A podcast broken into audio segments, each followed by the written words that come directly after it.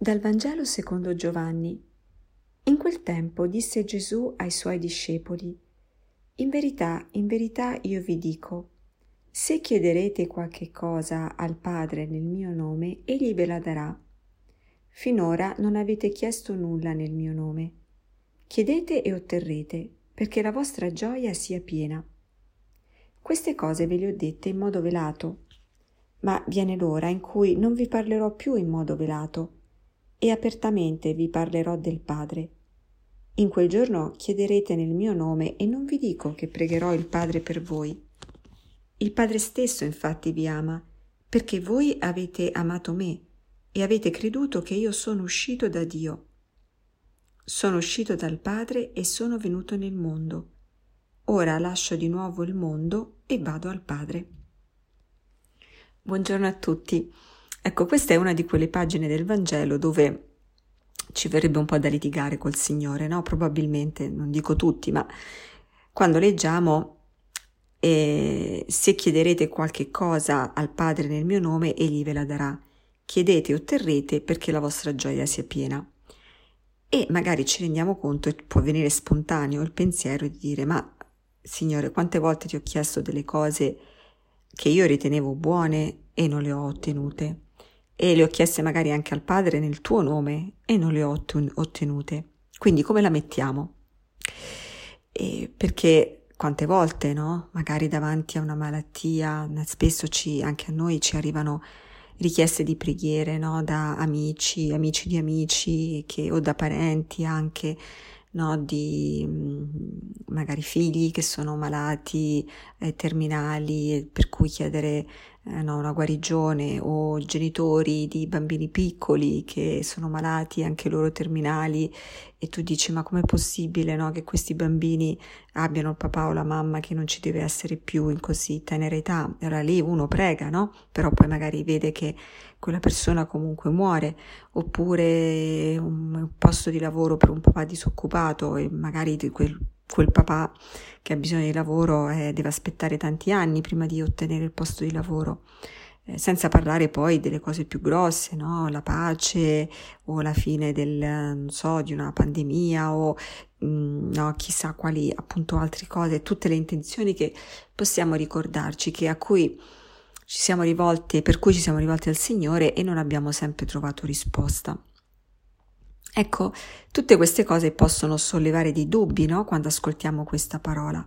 Ma qui io penso che la chiave di lettura eh, è un'altra.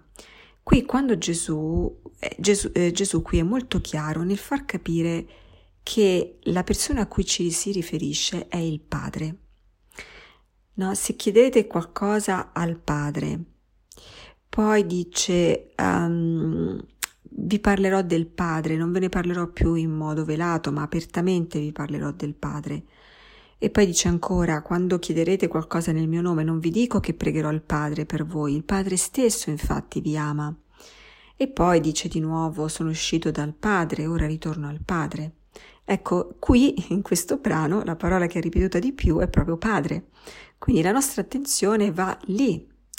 E quando noi parliamo di Padre, di che cosa parliamo? Parliamo di una relazione, no? Non stiamo parlando di Dio, stiamo parlando di Padre. Quindi Padre, nella sua, nell'essenza del significato di quel nome, ci dice una relazione. Quindi se noi chiamiamo Padre Dio è perché noi siamo figli.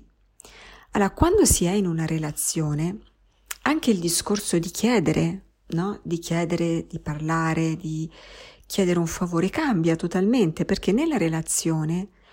Io prima di tutto è una relazione di fiducia, quindi in quella relazione io so che l'altra persona mi vuole bene, io so che l'altra persona mi ama, io do per scontato che l'altra persona farà qualcosa di buono per me, quindi do per scontato che il risultato di quella richiesta è un sì. E, e anche vado incontro, proprio perché è una relazione, cerco di capire in che modo l'altra persona mi dice sì. E se in quella relazione c'è una fiducia reciproca, ci capiamo, anche se magari io non ricevo esattamente la risposta che voglio ricevere, ma so che in quella risposta, che prima di tutto ci sarà una risposta, che quella risposta sarà buona e che mh, sono chiamata a entrare in quella risposta e ci posso entrare proprio perché sono in una relazione. Mentre se io vado da Dio come una slot machine in cui, no, come una macchina dove metto la monetina e mi esce fuori la caramella, ecco che allora lì, se per qualche motivo la caramella non esce, vuol dire che c'è un problema nella macchina. Io ho inserito la monetina, quindi io la mia parte l'ho fatta, ma se la caramella non esce vuol dire che c'è un problema nella macchina. E noi tante volte abbiamo questa stessa mentalità con Dio. Io la mia preghiera a Dio la faccio, ma se non mi esce quello di cui ho bisogno, allora vuol dire che il problema ce l'ha Dio, perché io la mia parte l'ho fatta. Ecco, non funziona così, proprio perché, come dicevamo prima, questo Dio a cui ci rivolgiamo è un Padre, e allora cambia tutto. Sappiamo che il Padre ci risponde sempre, che il Padre sempre dona quello di cui abbiamo bisogno, anche quando non ce lo dona. E vuol dire che c'è un'altra cosa, vuol dire che c'è un, una provvidenza più grande, che c'è una... Sì, un piano che noi non comprendiamo completamente, e va bene anche così, perché siamo esseri limitati, perché viviamo in questo mondo dove esiste la sofferenza e non tutte le sofferenze possono essere tolte, dove il vivere la sofferenza ci aiuta a capire altre cose, altri valori, eh, dove ci aiuta a maturare, quindi ci sono tante altre cose. Ehm, io mi ricordo che quando ero bambina c'era una preghiera che facevo a Dio sempre, volevo avere Volevo vivere in una casa nuova, in un appartamento diverso, eh, perché in quella casa ho sperimentato anche tante fatiche e come bambina non capivo perché il Padre Dio non mi rispondeva.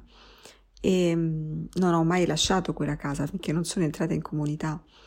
E, ma devo dire che io sono cresciuta tantissimo e tante cose della vita le ho imparate proprio stando in quella realtà, non cambiando quella realtà. Il Signore non avrebbe potuto farmele capire in altro modo, farmi crescere nella fiducia in Lui, nella relazione con Lui, e in altro modo, eh, o magari avrebbe potuto, però quello è stato il modo che Lui ha scelto per me. E io, a distanza di anni, chiaramente adesso lo ringrazio. Eh, chiaramente non, non parlo di una...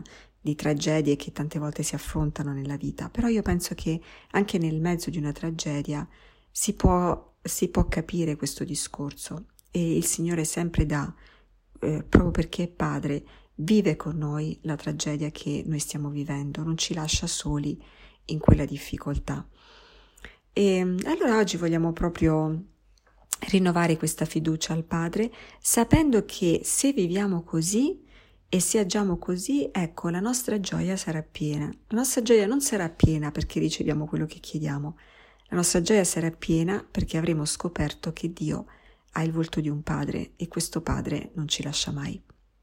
Grazie e buona giornata a tutti.